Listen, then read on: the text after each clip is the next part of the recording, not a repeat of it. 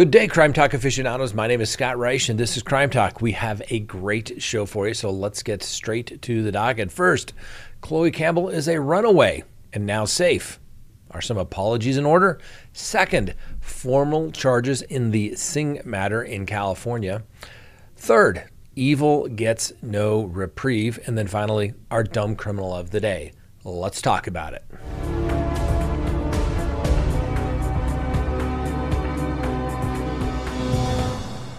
Good day, Crime Talk aficionados. Thanks for watching. That's right, we are back for day two in the studio. You know the drill. Before we start, subscribe if you have not, hit the like button if you do, leave me a comment below, and remember to hit that bell so that you receive notifications of when we go live or put up new content. And as always, remember, you can listen to us on any of your favorite podcasting apps. Go ahead and download that anytime. And as another reminder, please join us tonight, 6 p.m. Mountain Time. We have a lot to talk about. We'll be talking about the Lori Vallow case, maybe some of these death penalty cases that we're talking about today. And isn't it ironic? Maybe we'll talk about this. Why is it that the people that usually completely disregard the law usually demand that all the rules be followed when it comes to their particular case? Something to think about. So let's go ahead and open the docket for Tuesday, October 11th, 2022. Guess what, ladies and gentlemen? The Boulder Police Department was correct. Will some apologies follow? That's right.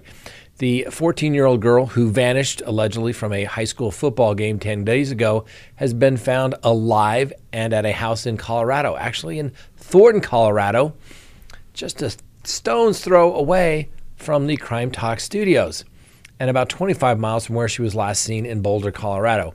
Chloe Campbell was discovered around 5 p.m. at this house in Thornton. Boulder police uh, said late Monday evening. And police said she appeared to be unharmed and was not being held against her will, which is good but she refused to confirm if she knew who she was found with. Now, Chloe disappeared on September 30th after being spotted at a Boulder High School football game and was last seen looking intoxicated on Boulder Creek Trail.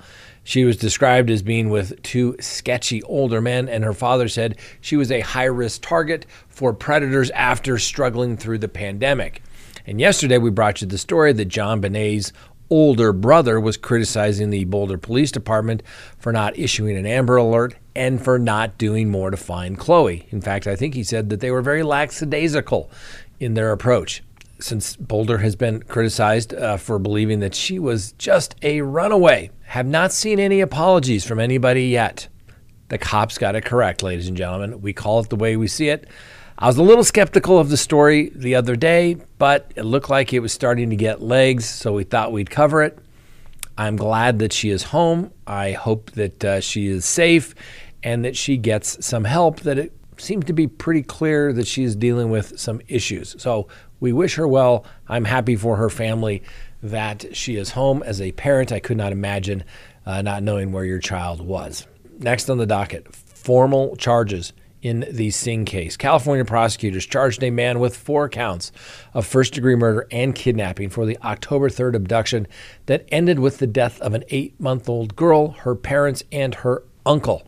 Jesus Manuel Salgado was allegedly filmed kidnapping eight month old Aroohi Dheri, her parents, Jasleen Kaur, Jasdeep Singh, and her uncle, Amdeep Singh at gunpoint from the family's trucking business in Merced, California. The family of four was found deceased at an orchard near the Dos Palos uh, two days later. Now, Salgado was a former employee at the victim's trucking business. He was said to have had a long standing feud with the family. Now, officials have not revealed a cause of death. But some investigators think that the infant was basically left to die in the orchard of exposure. Now, Salgado reportedly tried to kill himself on October 2nd as detectives began moving in on him as a suspect. The family's bodies were discovered the following day. Now, Salgado is believed to have killed the family within an hour of abducting them, and he was reportedly filmed using one of the victim's credit cards um, on October 2nd. The suspect's younger brother, Alberto Salgado, was arrested on Thursday. He is charged with criminal conspiracy, accessory, as well as destroying evidence. That's going to be an interesting one, ladies and gentlemen. clearly somebody has some inability to control their emotions in that particular case. And multiple homicides, ugh, even in California, could bring the ultimate punishment.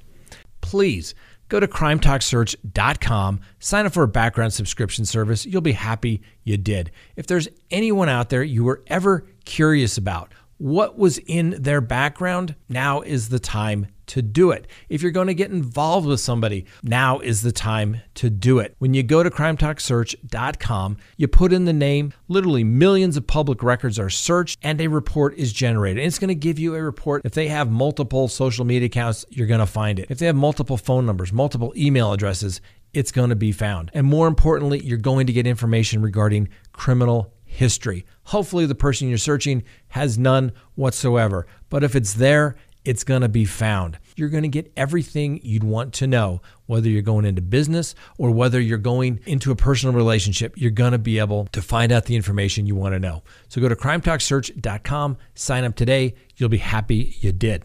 Next, evil gets no reprieve. Seven years after his racist mass shooting inside a historic black church, which killed nine people and terrorized a nation, convicted murderer Dylann Roof lost his bid for the Supreme Court to review his death penalty case. The justices rejected his petition without any noted dissent or explanation. Now, Roof opened fire of a group of black worshippers taking part in a Bible study inside the Emanuel African Methodist Episcopal Church on June 17th of 2015, ultimately resulting in nine deaths. A federal jury in South Carolina found Roof guilty of all 33 of the alleged charges that uh, he was charged with, and later the uh, following year sentenced him to death. Now, Roof later pled guilty in his related state prosecution in exchange for a life sentence and no chance of an appeal. In seeking to avoid the capital punishment in the federal case, though, Roof's defense attorneys wanted to present evidence depicting him as an autistic and psychotic uh, individual, but Roof refused that option to avoid discrediting what he viewed as the political motivations for his act, because he wanted to provoke a race war. Real class act, this guy is. Anyway, the mass murder also expressed no remorse for the people that he killed. Now, for Roof's federal public defenders, that sequence of events raised an unresolved question as to who gets the final say over what mitigating evidence is presented in the death penalty case the defendant or his lawyers. So Roof fired his lawyers and stood alone against the government at his sentencing hearing. He presented no evidence or intelligible argument for his own life after the district court told him that the counsel could introduce evidence depicting him as mentally ill over his objection. His attorneys wrote in their petition for a writ of certiorari for review by the Supreme Court, quote, but while that is the law in the Fourth Circuit and a handful of other jurisdictions, the vast majority of state and federal courts hold otherwise, leaving this deeply personal choice to a defendant. Had Roof been tried in any one of those majority jurisdictions, he would not have been forced to self represent himself at his capital trial to block his own attorneys from presenting evidence that he abhorred. End quote. Though his crime was undeniably horrible and the government's case in aggravation substantial, they argued that Roof had a meaningful non mental health mitigation defense that the jurors should have heard. Well, this goes back to August of 2021 when the Fourth Circuit Court of Appeals rejected that view, writing that Roof deserved the punishment available. Quote, no cold record or careful parsing of statutes and precedent can capture the full horror of what Roof did. The court's ruling stated his crimes qualify him for the harshest penalty that a just society can impose. Now, just by way of background, just so everybody understands the horrific nature of this crimes, is that the Emanuel parishioners welcomed Mr. Roof into their congregation for a Bible study and offered him literature for the day's discussion.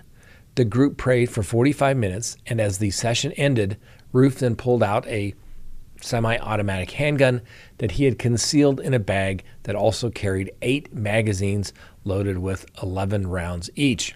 Now, 28 years old, Roof awaits his execution inside the maximum security prison in Terre Haute, Indiana. And in other potential death penalty news, the Parkland shooter, Nikolas Cruz, rested his head against his hands and stared down expressionless while the lead prosecutor in his sentencing trial made an impassioned final push to persuade jurors to sentence the gunman to death for the February 2018 killing of 14 students and three school staffers. In closing arguments, Assistant State Attorney Mike Satz told jurors that Cruz's killings were cold, calculated, meticulously planned, and deserving of execution. Now, whilst Cruz's defense team has focused their case on their belief that his birth mother's heavy drinking during pregnancy left him with fetal alcohol spectrum disorder that led to erratic behavior and culminated in the mass shooting, the prosecution argued otherwise. The prosecutor Satz told the jury that Cruz's disorder did not cause him to abuse animals, to hate women, to have racist obsessions, or to cause him to murder 14 children and three other of their caretakers. Well, Cruz, he's now 24, pled guilty last year to 17 counts of murder and 17 counts of attempted murder. He said he chose Valentine's Day to make it impossible for the Parkland's Marjory Stoneman Douglas High School students to ever celebrate the holiday.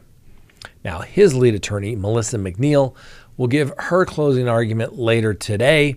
Deliberations are expected to start Wednesday and obviously we'll bring you the verdict when it is announced. You never know what a jury will do.